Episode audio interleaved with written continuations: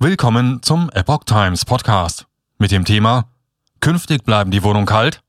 Umweltbundesamt. Künftig darauf verzichten, mit Holz zu heizen. Ein Artikel von Gastautorin Gabriele Siebenstein vom 2. März 2022. Heizen mit Öl und Kohle ist verpönt.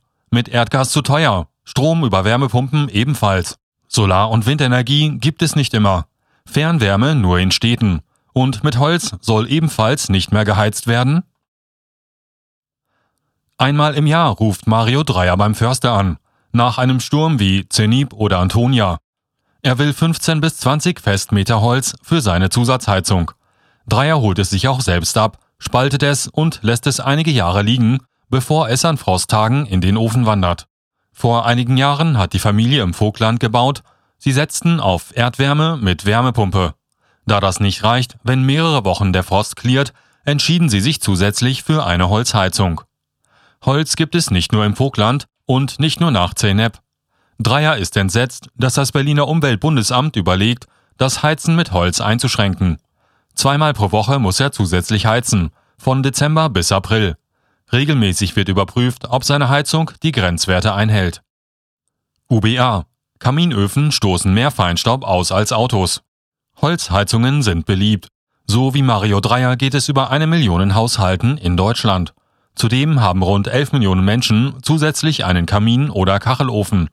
Rund 15 Prozent der Heizungswärme im privaten Bereich werden durch Holzscheite, Holzpellets und sogenannte Hackschnitzel erzeugt. Bei der Vorstellung des jüngsten Luftreinhalteberichts im Februar wies Dirk Messner, Präsident des Amtes, darauf hin, Zitat, dass wir zukünftig darauf verzichten sollten, Holz zu verheizen.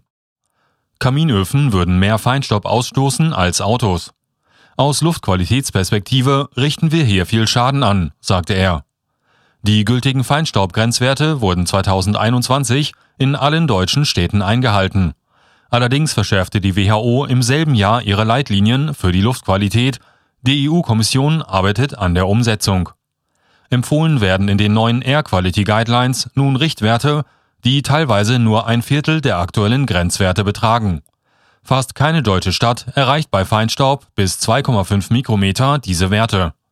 Messner sagt, es besteht dringender Handlungsbedarf über die bereits im Luftreinhalteprogramm festgelegten Maßnahmen hinaus.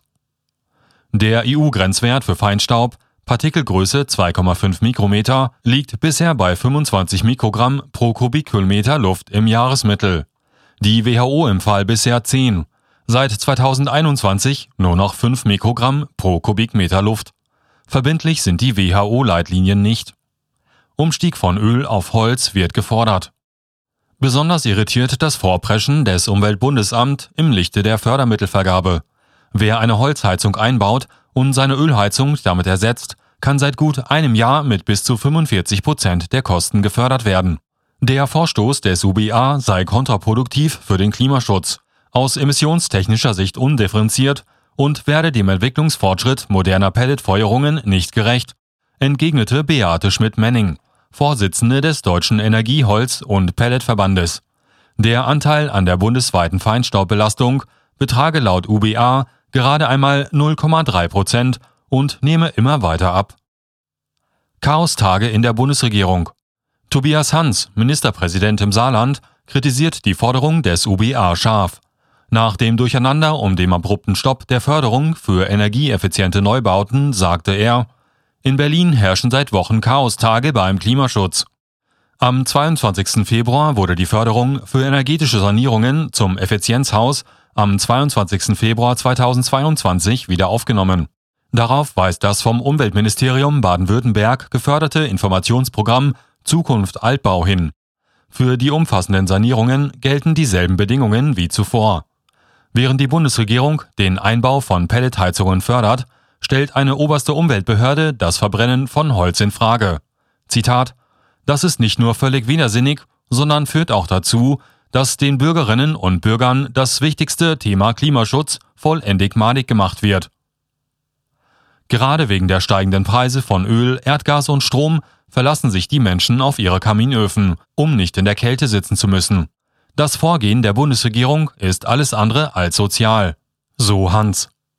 Den Argumenten von Dirk Messner kann er zudem nicht folgen.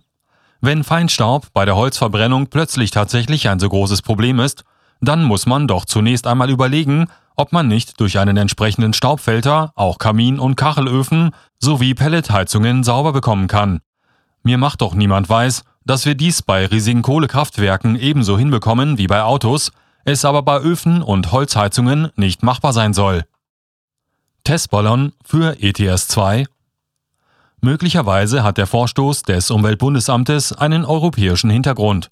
Der Handel mit Verschmutzungsrechten soll EU-weit verschärft und auf Autos und Gebäude ausgeweitet werden. Ab 2026 soll es den sogenannten ETS 2, einen zweiten Emissionshandel für Heizöl, Gas und andere Brennstoffe zum Heizen geben, der auch private Haushalte betrifft. ETS 2 sei das Herzstück des Klimaschutzpaketes Fit for 55 von Ursula von der Leyen, schreibt die Welt. Dem vor allem deutschen Projekt stimmen nur wenige europäische Staaten zu. Immer mehr Politiker und Regierungen lehnen das Projekt ab. Sie fürchten Proteste ihrer Bevölkerung im Stil der französischen Gelbwesten. Es ist zu erwarten, dass das Umweltbundesamt die Reaktionen auf den Holzverstoß genau studiert, obwohl es bei ETS 2 um den CO2-Preis und nicht um Feinstaub geht. Der CO2-Preis würde das Heizen noch weiter verteuern. Nur 12 Prozent des Holzes gehen in die Heizung. Eine Frage bleibt noch. Wie steht es um den nachwachsenden Rohstoff? Holz ist regional gut verfügbar. Rund 120.000 Quadratkilometer Deutschlands sind bewaldet und ein Drittel der Landesfläche. Deutschland zählt zu den dicht bewaldesten Regionen Europas. Die Hälfte des eingeschlagenen Holzes geht als Bauholz, Möbel oder Papier in die Industrie. 25 Prozent sind Totholz, Rinde oder Verschnitt und 13 Prozent Vorratsaufbau im Wald. Nur 12 Prozent gelten als Energieholz. Laut dem Industrieverband Haus-, Heiz- und Küchentechnik hat ein Festmeter Brennholz die gleiche Heizkraft wie rund 240 Liter Heizöl. Ein konkretes Konzept, wie die Forderungen des Umweltbundesamtes umgesetzt werden sollten, gibt es laut Taz noch nicht. Ein Ausstieg aus der Holzverfeuerung stünde demnach noch nicht auf der Agenda, tröstet sich Mario Dreyer. Dreyer hofft, das sei die Wahrheit und befürchtet gleichzeitig, dass irgendwann sein Ofen stillgelegt wird und er das Holz, das ihm der nächste Sturm vor die Tür wirft, nicht verheizen darf. Grüne Politik für Stadtbewohner erweckt den Landbewohnern Misstrauen. Regulierungswut statt Naturschutz ebenfalls. Dieser Artikel erschien zuerst in unserer Wochenzeitung Ausgabe 33 vom 25. 26. Februar.